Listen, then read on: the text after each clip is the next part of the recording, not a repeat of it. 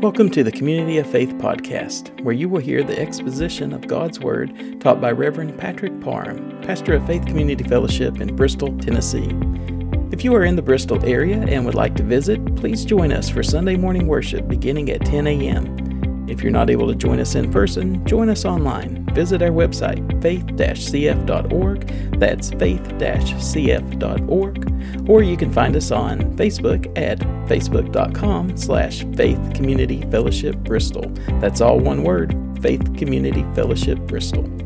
Here at Faith Community Fellowship, our goal is to ensure that what we do is edifying to our Heavenly Father, and we hope that this podcast is a blessing to you. Let's join Pastor Pat as he brings us God's Word. I want to begin our reading this morning a little bit back in chapter 9 of John, verse 39 of John chapter 9, and we'll go ahead and read some in chapter 10 as well.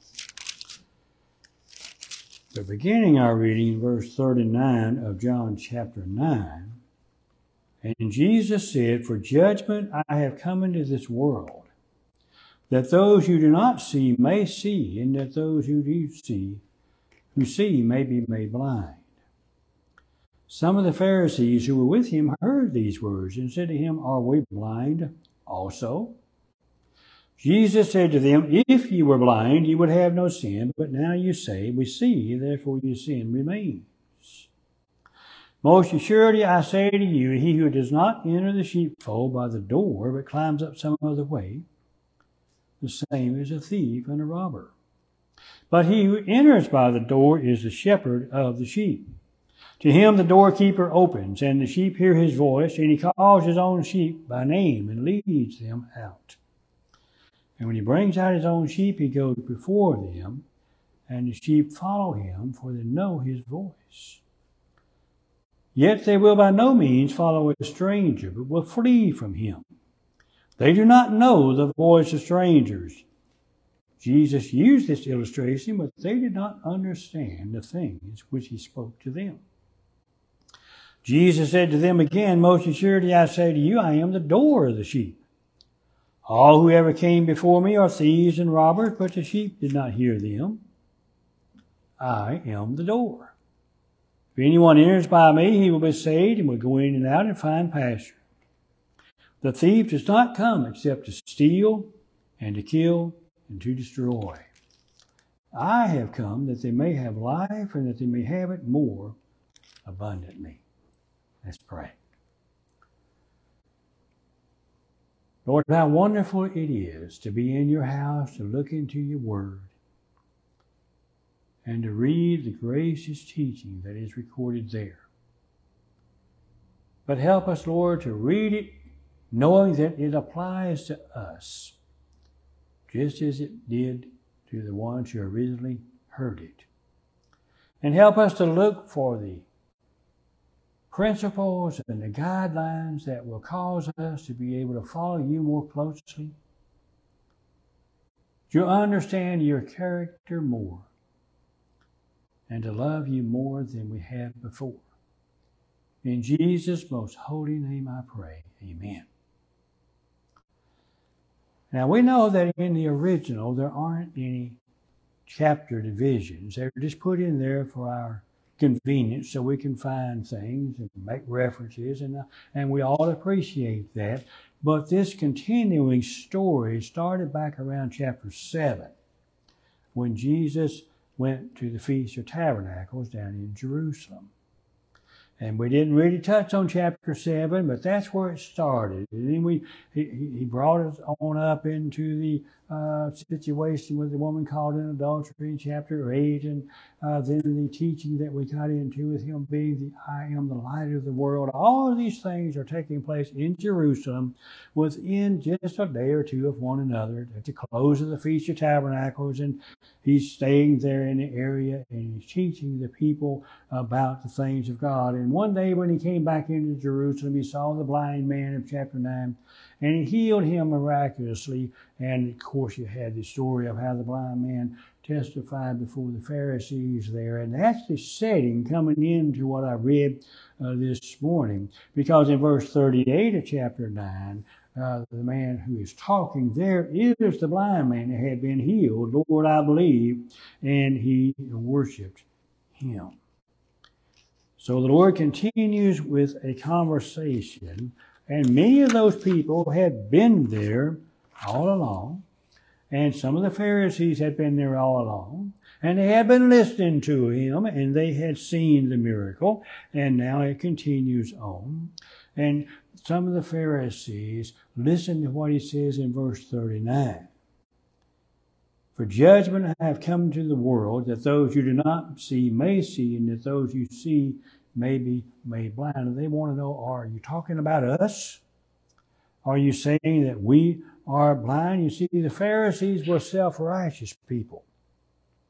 They were self-reliant people. They were convinced they were on their way to heaven. So consequently, they didn't recognize the lost condition.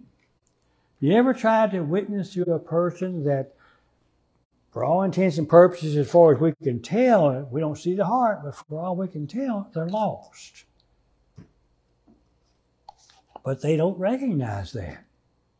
They don't see that. They don't acknowledge that. And it's very hard to witness to somebody that doesn't see a need of a Savior, that they're convinced that their relationship with God is just fine. Maybe they are a good person morally. Maybe they do belong to some ch- church or other religious organization, but they don't understand the depth of sin. They have a lack of knowledge of the spiritual nature of God's law. And so they just go through life thinking everything's going to be all right and somehow they're going to make it into heaven. They are just like the Pharisees, deluded. They simply don't need to see the need for salvation. They're not looking for a Savior. So as we look at these verses, first I want to look at them from a positive point. Jesus is giving a beautiful illustration of his role in the life of a Christian. He calls himself the shepherd of the sheep in verse 2. He knows his own sheep personally and individually, and he calls us uh, by name. He also goes before us, and we follow him. He is the door through which his sheep go in and out and find pasture in verse 9. He is the one come so that we might have life and have it more abundantly. in Verse 10. And it goes on talking about the door, and then he switches metaphors and calls himself the good shepherd down through verse 18. So you can look at him in a very positive sense if we're a Christian. But in another sense, Jesus is censuring the Pharisees. As he identifies himself as a shepherd, he's also talking about the thieves. And he's identifying thieves and robbers, who not only try to get in through the sheepfold through means other than the door, but they also want to lead other people away as well. And Jesus speaks of the true sheep knowing his voice. He also points out that his true sheep will not follow the voice of strangers. And the strangers he's talking about in that particular setting are the Pharisees that were listening to him there. Uh, he, he states that he is the door, and the Pharisees don't believe that. They don't believe that he's the Son of God. And so they will die in their sins. And in verse 10, he sets out the contrast very clearly. The thief does not come except to steal and to kill and destroy. I have come that they might have life and that they may have it more abundantly. Now, as we look at these verses in a little more depth, he's talking about a sheepfold. At night, in that day and time, in that culture, many flocks would be mixed together inside an enclosure. And someone was hired to watch the door, which was the gate. And anybody that tried to enter that sheepfold any other way wasn't coming for the betterment of the sheep. They were coming to steal, to kill, or to destroy. They might want to steal the sheep from the lawful owner. Who knows what they wanted to do with it? They might want to sacrifice them to some other god. They might want to kill them and eat them, or they might want to sell them and make money. There's many ways of abusing sheep, and that's Satan's objective. And the design of false shepherds is the same, whether they realize it or not because they are taken captive by Satan to do his will. But the shepherd, the true shepherd, verse 2, always enters by the door. That's because his design is always to help the sheep. He doesn't want to harm them. And he's known by the doorkeeper, and the doorkeeper opens to the shepherd for he has a right to enter because he owns the sheep. And the sheep in the latter part of verse 3 hear his voice. That is, they hear in the sense of understanding and applying what he says. Thinking back in our lives, do we remember the first time that we heard the voice of the shepherd? It was a sweet sound, wasn't it? And I wonder, are we still listening to that voice today and enjoying his fellowship and following his leading wherever he takes us? He says he calls his own sheep by name. He doesn't he, he, he comes searching for us, not the other way around. He calls his own sheep by name. Individually, in the spiritual life, one at a time, many different ways, but it's always the same message. He calls us with intimate knowledge because he knows each one the Father has given him, and he calls us and leads us out into close fellowship. He leads us out of darkness into his glorious light. He brings out his own sheep, verse 4, and he goes before them. He leads us out of sin and degradation. He leads us out of self-centeredness into others-oriented. He leads us out of Egypt into the promised land of blessing, the world of service and sacrifice and eternal life. And He supplies every need of that we have. If you think in terms of Psalm 23, He makes me to lie down in green pastures and leads me beside the still waters. He restores my soul and leads me in the paths of righteousness for His own name's sake. And when you look at verse 4, said he leads his own sheep and he goes before them. He goes before them. Maybe not in your life, but there's been times once or twice, probably a whole lot more than that in my life, where I got in trouble because I tried to get in front of the shepherd instead of following. But the way to live for God is find out which way the Redeemer is going and stay behind him. If we let him set the pace, if we let him pick the path for us to walk, we're not going to stumble. He says they follow him.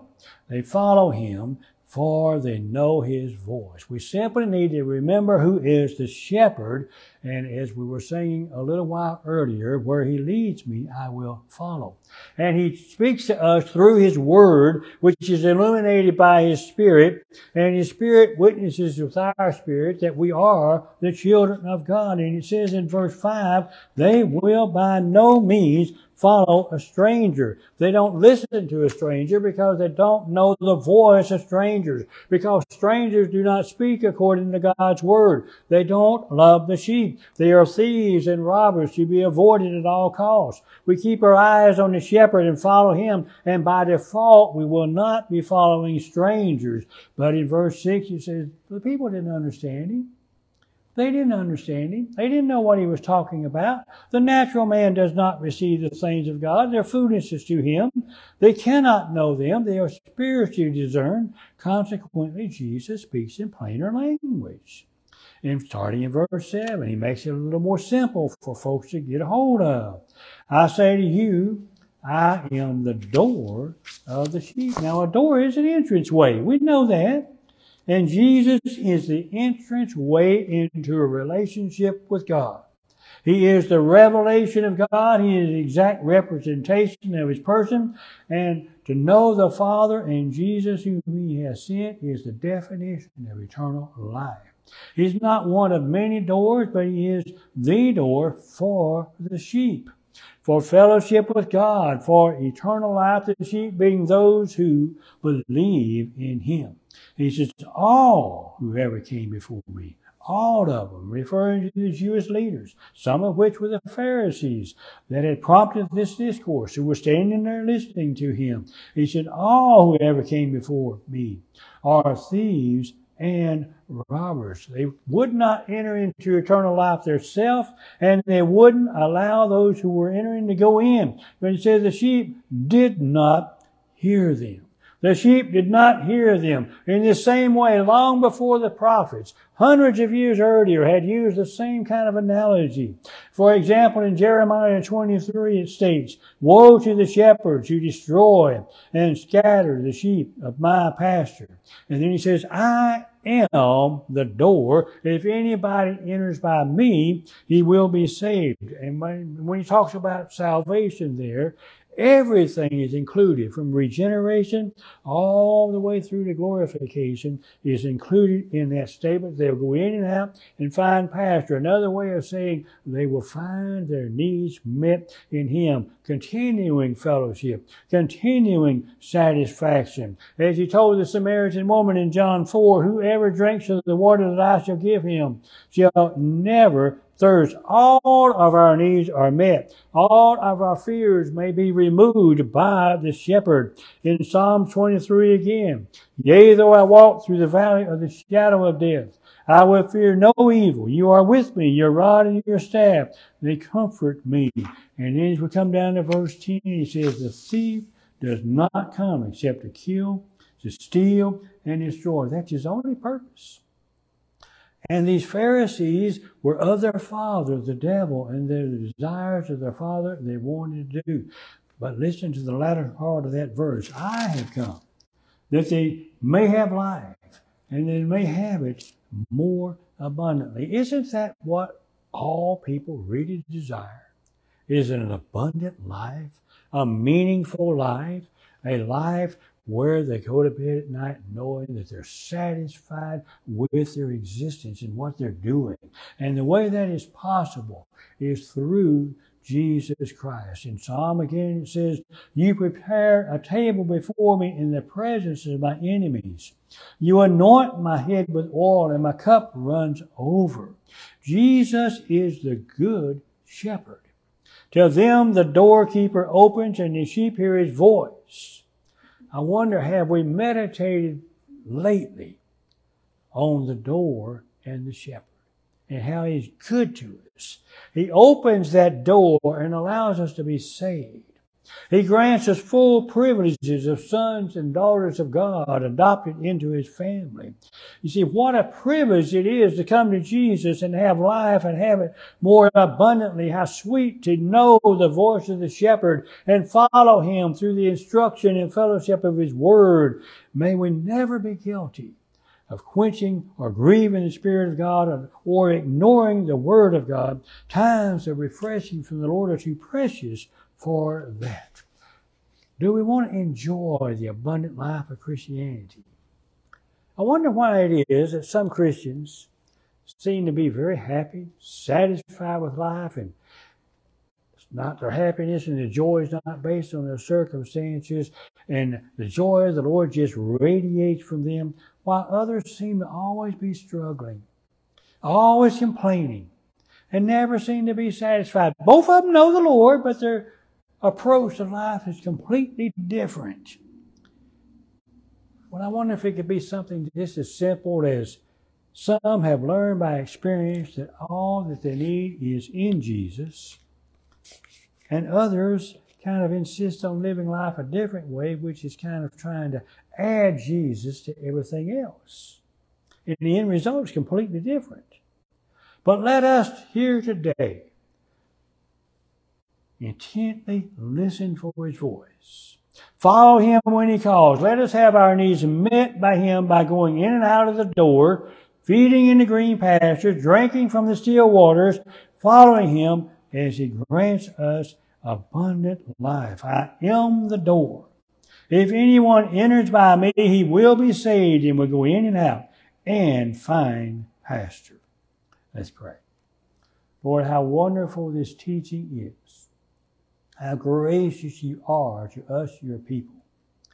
May we follow you wherever you lead, keeping our eyes upon you, our blessed Savior. Thank you for opening the door of salvation to us and help us to go in and out and find pasture every day. We love you in Jesus' name. Thank you, Pastor Pat, for another wonderful message from God's Word. I hope that you have enjoyed listening to Pastor Pat's message. If this has been a blessing to you, please like and follow this podcast and give us some feedback. We'd love to hear from you. If you would like to support this ministry and the other ministry opportunities at Faith Community Fellowship, please visit our website, faith-cf.org/support. Thank you for joining us for this episode of Community of Faith.